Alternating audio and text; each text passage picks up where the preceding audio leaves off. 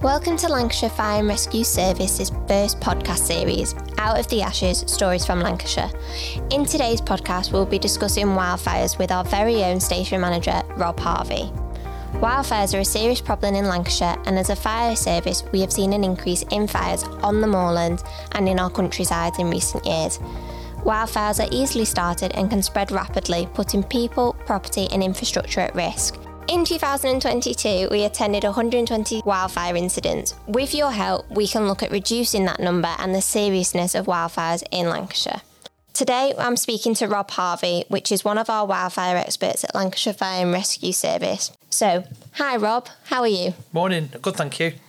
Um, so, you're our wildfire expert at Lancashire Fire and Rescue Service. Would you agree with that? Uh, I work as part of the wildfire team. Expert, I'm not so sure, but uh, yeah, no, I'm part of the wildfire response. Yeah. So, looking at wildfires a little bit more in detail, they're normally started accidentally and can be prevented. What can the public do to look after Lancashire? Yeah, I think it's about raising public awareness. Um, so, when members of public are visiting these sites, the upland moorland areas, being aware of the conditions at the time. Um, you know, obviously they tend to go out when it's beautiful conditions, the sun shining, um, it's dry on the ground. What they're doing can then obviously have that impact. So if they're going out there having these barbecues and campfires, which we know cause the fires, is it appropriate at that time? You know, um, is it the right location, etc. So you mentioned conditions. Which conditions make the wildfire risk significantly higher?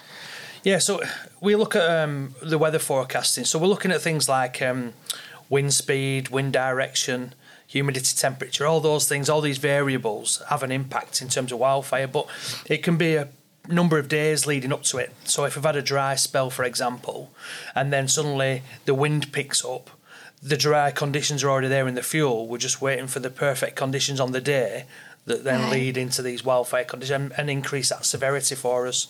So, what should the public do if they see or suspect a wildfire whilst they're out and about? Yeah, the main thing is obviously stay safe. Uh, you know, if somebody sees a fire, they, they don't want to put themselves at risk. Um, get yourselves to a position where you know you can get yourself away from the fire, sort of upwind, downslope of the fire. But if you can get a location for it, that's great for us as a fire service. Obviously, they're quite open areas. Um, you know, quite. Um, exposed moorland areas where we can't get a feature where we can get a, a, loca- a specific location.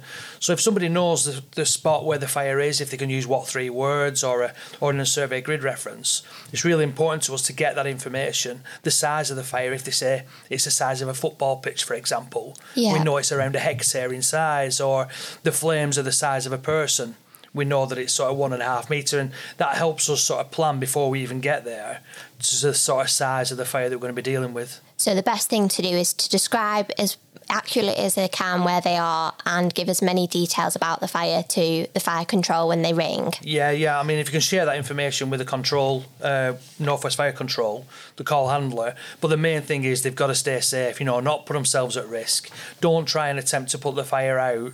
Um, get yourself in a position, and then obviously come and meet the fire service. So we not, might not necessarily know where they are in terms yeah. of the individual, but if they walk down to the nearest roadway, we can then meet that individual and they can give us more information than when we arrive. Right, okay, that, that makes sense, yeah. So when they see the wildfire and they, they come away, um, do they just need to get themselves to safety and leave everything that they see if they are in that circumstance for wildfire? Yeah, I wouldn't encourage people. Certainly, the summer fires, you know, we're seeing um, greater severity, intensity, you know, with the, the climate change that we've seen over recent times. So it's it's not worth putting themselves at risk. They're not going to put the fire out. They're not going to achieve anything. Only put themselves in more danger. So primarily, they've got to get themselves back down to a position of safety, which ideally for us is at the gateway that we can access the moorland, and then give us information where the fire is. So you mentioned climate change. Has that increased the amount of wildfires that we're seeing across Lancashire and the intensity? Um, in terms of number of fires, no, we've not seen a massive increase in the number of fires. What we are seeing is greater intensity. You're right there. Um, so when we do have the fires, we're there for longer. Um, they cause us more problems that we're needing to use water for applications, not just on the surface, they're actually subsurface fires. So, right. so there's a greater threat to us in terms of a response and requirements in terms of logistics. So we've got to apply a lot of water on there. So we work with our partners at United Utilities. We've bought our own water bowser in Lancashire Fire and Rescue. Uh, we've introduced the Hagglund vehicles, which have got one well, 1,800 litres of water on each vehicle. Wow. So we've got a massive amount of water that we need quickly. Um, and climate change has obviously sort of been part of that in terms of these fires are more severe.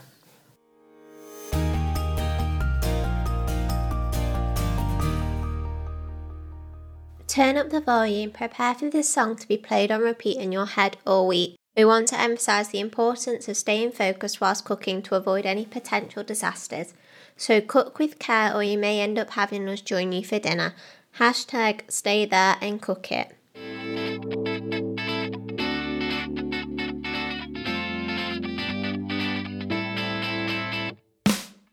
Keep a close eye on me, don't know what I might do. Cause I can be your treat, so tasty.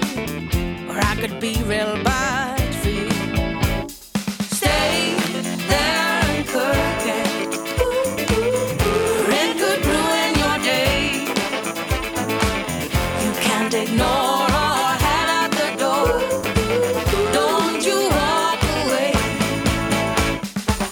Don't let your mind go wandering off.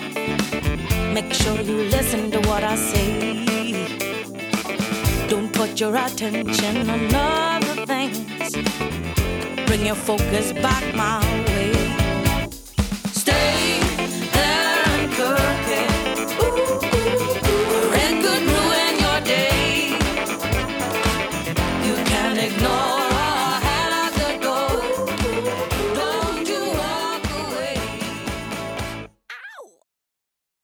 So we've touched upon wildfires, we've touched about what maybe can cause them. I know that you mentioned disposable barbecues. Um, what are the risks with disposable barbecues?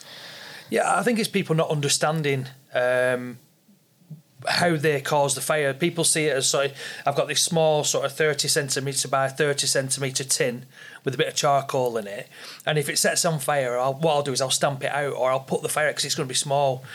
What tends to happen with barbecues is that it'll scorch an area where the metal tin's been in contact with the ground, but then it started off a smouldering fire underneath the ground, and people don't realise that. So they'll often leave a sort of a patch of a scorched area of a little square that they've scorched, thinking, oh, it's fine, there's no fire. But when conditions change, like I said before, the, the wind picks up or the temperature, or the humidity, things change in a wildfire environment. So in an afternoon, it might be that the sun comes round where it was previously in shade. It could be the humidity level drops or the temperature increases. That might be enough for that what what is a smouldering fire to turn into a flame, and it sets fire to the grass around it. And that's ultimately what usually starts the wildfire. Is the people who've had the barbecue might have gone and left the scene, Yeah. but they've created this smouldering little peat fire that they don't realise is actually smouldering underneath. And can wildfires spread really quickly? Because I, I know a lot of people think that if they see one or it starts, they'll just put it out. But I, like you say, people don't understand that they can just spread. Yeah. Yeah, absolutely. So as soon as we start to have that flame in the flames above the ground, it's obviously involving the vegetation, then the grass, the trees, the shrubbery, etc., and the wind, and then it moves really quickly. But when the the smouldering fire might just be small, but they won't be able to put it out unless they've got a vast amount of water. So they won't be able to put that fire out anyway. So having that barbecue actually starts the process but they're not going to be able to extinguish it regardless of what they do. That's why we've had to invest in the Hagglund vehicles, Yeah. Bowsers, because the fires in the ground need a lot of water to extinguish. So it's not just the fire on the top, it, it goes underneath, and then that's why it spreads so quickly. Yeah, yeah, it smoulders. So, like I said, what what'll happen is you have a small smouldering patch, and then the conditions change in the atmosphere, so the weather changes, um, and then it starts to create that fire. And then once it's on, it shows on the surface. Then it's away, you know. So if we get quite a strong wind, for example, it pushes that fire right across the surface quite quickly. Yeah, and that's how we end up with our larger wildfires. Then. Right, so to look after Lancashire, we want people to stop using disposable barbecues on moorlands, grassland, beaches, parks, just anywhere that's open grassland, really, don't we? Yeah, absolutely. Yeah, and, and that's the risk. You know, if people are using it inappropriately at then times when we know it's been dry, Yeah. um, they're creating these sort of small fires, not realise this small smouldering fire. That's the risk. You know, I, I mean, who not want to enjoy our beautiful countryside? You know, Lancashire's a fantastic area. But what we have to do is say, well, did you have your barbecue at a designated barbecue area? Did you have it back at the car park? Yeah. Where there's a designated area if there is one, or back at home? Go out and enjoy the moorland, go for your walk, enjoy the views. But don't take the barbecues with you. You know, don't take a picnic. Is Yeah, what we have to promote. picnic. Absolutely. So remove that sort of heat source away from the moorland area is really key. Certainly in the, the last few weeks we've had in June when it was particularly dry, that's a significant risk then. Yeah. Yeah, so we want people to enjoy Lancashire but safely. So pack your favourite picnic items and leave the barbecues at home. Yeah. Um, before you mentioned Winter Hill. Now it's five years since the Winter Hill incident. Do you want to maybe give the listeners a bit of an insight to the incident if they're not aware of it? Yeah, so like I say, it's, it's five years ago. Um, a massive impact on Lancashire Fire and Rescue. 41 days that we were fighting the wildfire. Uh, significant amount of resources in terms of we brought in national deployments in. So we had people from London Fire Brigade, Hertfordshire, uh, Leicestershire, all over the country because we didn't have the resources to maintain a fire and rescue service for 41 days. Because what we've got to remember is that it's not just about the wildfire. We've also got to maintain cover for people's domestic fires and things Yeah. like. We've got a service to provide as well. Um, Winter Hill was significant in terms of there were two fires that merged, uh, created one large area. Um, and the conditions were exactly the same as what we've just had recently in June. Right. So again, people need to be aware that you know inappropriate use of barbecues, deliberate fire setting can lead to these significant incidents that can be sort of 41 days if the weather conditions are right. Yeah, you did mention it. 41 days is a very long time to fight a fire. Just to give the listeners a little bit of a background, um, it was on the 28th of June in 2018, um, Lancashire Fire and Rescue Service and Greater Manchester were fighting two separate fires near Winter Hill, which is located near Bolton. Um, and this led to a major incident being declared. And like Rob said, it lasted six weeks. Um, like you said, was it a prolonged heat wave and intense conditions?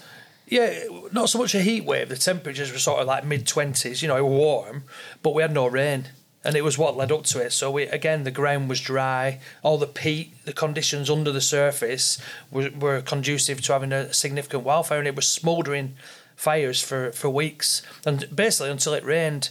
And what we had to do is we we dug a perimeter with um, United Utilities and excavators and people using hand tools. We dug a perimeter all the way around Winter Hill, which was around 17 kilometres, um, to contain the fire. And then ultimately, you had to wait till it rained. But our job was to make sure that perimeter it couldn't spread any further. Um, and then obviously then there's the damage that we've done. Then they've got to reinstate that damage, make the conditions safe. These are you know it's it's protected areas. It's site of specific scientific interest. So um, these sites obviously need restoration and maintaining afterwards. So there's a lot of work goes into putting it back how it used to be.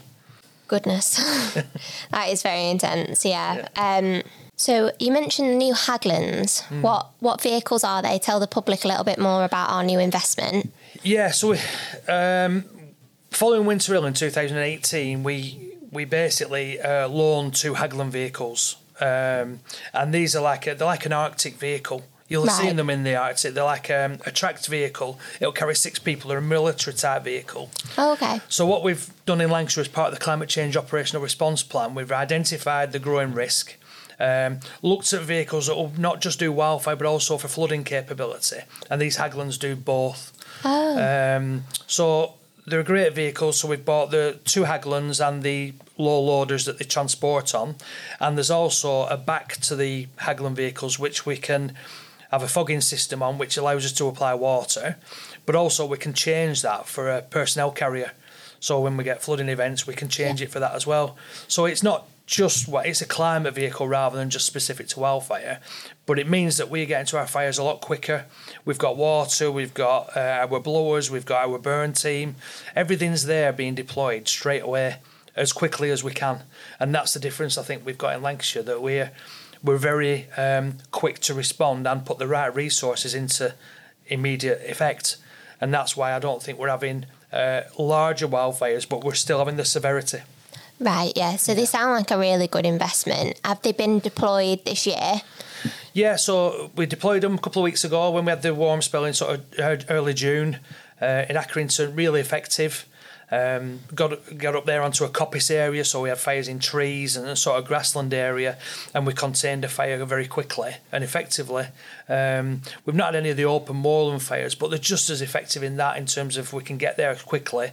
Um, and it's another tool in our box. You know, we can get firefighters Yeah. up onto the moorland, and we can deploy them rather than having them walk sort of a mile, a mile and a half, which takes time. These vehicles will do that and get everybody there that we need to as quickly as possible. So, as we've discussed, we, we're as a Rat Fire and Rescue Service, we're more equipped. We've got the Hagglunds. We've done a lot of training. Um, we've mentioned a specific burn team. Do you want to tell us a little bit more about that? Yeah, so we created um, one of our units have created that extra skill, the burn skill. Um, so what we identified is that we're having these fires that are more severe, rapidly moving, more intense. The tools we would use in the past, like beaters and, and these aqua pack, like a backpack with water in, um, they weren't as effective. So we needed to find a new way of fighting the fires. So we looked at this burn skill, which is a continental way of firefighting. They use it in Spain and Portugal and America, Canada, etc. Um, and basically, by using fire, what we can do is remove the vegetation where a fire is heading.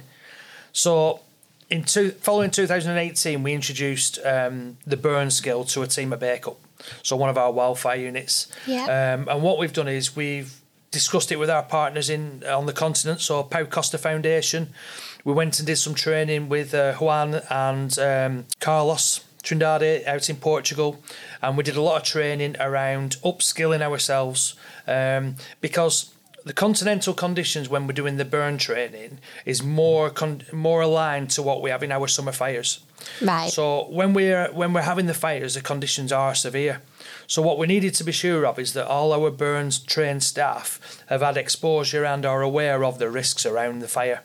So having the training with Pau Costa, going seeing Carlos in Portugal, it just allowed us to make sure that everybody was confident Yeah. um, to apply the fire when we needed to, because, like I said, these conditions are in wildfire conditions, so there's a danger to that. So we need to make sure our staff are fully confident, capable, and equipped to, to do this. Um, it's proven uh, a fantastic resource. You know, the amount of fires now we can contain quite quickly with using conventional means, but also using the burn skill means we can contain a fire a lot more rapidly, preventing further damage and the larger scale incidents. And that's what I was saying earlier on that we don't have the large fires now because we've got a better response. Yeah. But the fire intensity and the severity is still there, and that's the risk that we have. Um, and that's just part of the climate change. But we are better equipped with what we've got in terms of a response. Sounds like a fantastic skill being able to stop the spread. So it just contains the fire into a smaller area. Um, you've recently been to Poland um, for training. Was that with other fire and rescue services across the UK? Uh, it was an international training camp, so there was over 100 candidates from probably 40 countries. So it was worldwide. It was a worldwide training camp. It was on the back of some training we did uh, with Pau Costa last year. Our Polish colleagues were putting on an international. Uh, it was themed at forestry training camp, and we're seeing more fires in and around forestry. Um, Right. Now that's something new in the UK context in terms of um, large forestry areas setting on fire. We usually have open moorland, certainly in the northwest where we are in Lancashire. Yeah. We get lots of moorland fires, but we the forestry is quite a new uh, experience for us in terms of the risk. Um, so the, the attending that training allows us to upskill a couple of staff around forestry, specific forestry firefighting, how we can approach it, what we can do, and then they will then train our wildfire teams to respond to them far more effectively. But it's, it's ultimately it's about safety. Right. You know, if we've got fires Yeah. in trees and, and trees are starting to fall over because the root systems have been burnt away, we need to know about that and we need to understand the, the dangers and also about what's appropriate in terms of firefighting. Um, Yeah. So that's the reason why we've done that recent camp. But really good experience, lots of shared learning, uh, Yeah. lots of experts right across the uh, international experts as well. And then we bring that back into the UK and develop it for ourselves. It sounds like a fantastic experience. Like you say, wildfires are now becoming quite global, aren't they? Like we've seen them in Canada and um, especially in like Europe last year. Um, it does sound like a good skill to bring back So, Lancashire Fire and Rescue Service are more equipped now and more prepared for wildfires than we've ever been. Do you feel very confident in our um, response to these types of incidents? Yeah, definitely. You Yeah. know, I, think, you know, I have 25 years of experience of firefighting and certainly wildfire firefighting, and I've been up many hills and tried to beat it flat. Um, so where we currently are, yeah, we're, we're more advanced. We've got the right tools in our toolbox, as my mate Craig Hope would say from South Wales. Um, so we've done that. We've developed it. We've spoke to our colleagues. We've spoke to internationally. We've spoke to the experts and said, look, you know, what is it we need to prepare ourselves for? But what we need to think about is what it's going to be like in 10, 15 years' time. Yeah. Um, what's the, going to be the new risk to the firefighters that are coming through? You know, when I've retired, um, you know, what's the next generation of fires look like? Are we going to see what they're seeing in Spain and Portugal now in the UK? Um, signs are, yeah, we are going to see that increase. So, what are we doing in terms of fuel management, land management? Are we engaging with them? Are we making people aware in terms of um, the urban interface? You know, we saw the fires in Wenning, Wenningham, Wenningborough last year Down in London, south- yeah. so around that sort of southeast coast. Um, and we're starting to see fires that are going from grassland and crop fires that are impacting on domestic properties. Um, so we need to be more aware in that urban environment, that wildfire urban interface, um, and that means making sure our staff are well trained, making sure that our prevention activities are, are current and key, and that we're educating people that are in that interface. Either they're, they're coming into the area to use it for leisure activities, or they live in that environment, and we engage with them and sort of develop them relationships to to get ready for what's going to probably come in the next 10, 15 years' time. Another way we've been prepared is our new wildfire um, kit that we've given to all of our staff. Um, how does that help in a wildfire situation? Uh, Well, it's lightweight. Um, it's sort of tested. It, gives protection from the fire severity and the fire intensity that we face. So it, there's no compromise on firefighter safety. But what it is is lightweight. Um, so rather than structural firefighting kit, which we used to use, we're now getting a specific kit which allows firefighters to be up there for a little bit longer, which we tend to be. Um, it's hotter, it's drier. Yeah. Um, you know, the conditions are not good for firefighters to be up there doing that work. So by providing the correct PPE, what we are doing is making sure their welfare is catered for. Um, I say I went to the, the Polish wildfire uh, Yeah. international camp, and we walked about 16 miles on the Saturday afternoon, and it was all- and it was about 25 degrees in a forestry, and it was all in the the Flame Pro firefighting kit, absolutely fine. And if You you'd been in the structural one, would you have been? Yeah, yeah, absolutely. Too hot. Yeah, yeah, you would have been overeating. So it proved to me that the, the firefighting kit gives us exactly what we need in terms of staff welfare. and It keeps them a lot safer and more prepared. Yeah, absolutely. Yeah, and that's that's the key to it. It's about firefighter safety and welfare. You know, and we keep them hydrated. We give them the right PPE. We've given them all the tools in the toolbox now to that's appropriate for firefighting, um, and it puts us in a really strong position for preparing for the future and what we currently face. Yeah. Thank you very much for taking the time today to discuss wildfires with me. What is the one thing you'd hope the listeners take away from this episode today? I think the main thing for me is people understanding the risk. You know, if we've got um, dry conditions, we know we all know it's dry. The sun's out. You know, we know it's been dry. We can look at the BBC weather forecast, for example. Don't take the barbecues up there. Don't take any sort of naked flames, open campfires, any any sort of fires when it's dry pose a risk. Um, so be aware of that risk. You know, just simply don't do it in the in the dry months. Um, and it's about awareness of what what is the current climate in the in the upland areas. And, as you said before, it could be doesn't have to be moorland. It could be sand dunes. Yeah. You know, people in the sand dunes at Blackpool and Lytham, etc. You know, they need to be aware that there's a risk to that. Um, don't put themselves at risk. Go out there and enjoy it. Like I say, it's, Lancashire's a beautiful area. I'm born and bred Lancashire. You know, it's fantastic. Why would you not want to go out and enjoy the moorland? But what we don't want to do is destroy that moorland. And ultimately, if that's what they're doing, if the public go up there and they have the barbecue, they cause the fire, it's a negligent act. You know, and the damage that can be done, we've seen at Winter Hill, we've seen at Darwen Moor, we've seen at Longridge Fell. They don't repair. You know, and, and thousands and thousands of years of sort of natural environment that's been built up, we can be destroyed in in a day. A In day, a matter so- of seconds. Absolutely, yeah. So it's not worth it's not worth the risk. Well, thank you very much for your discussion and your time. Um, I'll just remind the listeners never use a campfire or disposable barbecue in the moors, the park, a beach, or open grassland. If you see or suspect a wildfire, please always call 999 and report it. Never assume that someone has already. If you want to find out more information about wildfires, you can head to our website. It's lancsfirerescue.org.uk forward slash wildfires. The link will be in our episode notes. And remember, if you liked our episodes, please like and subscribe and let's make Lancashire safer together.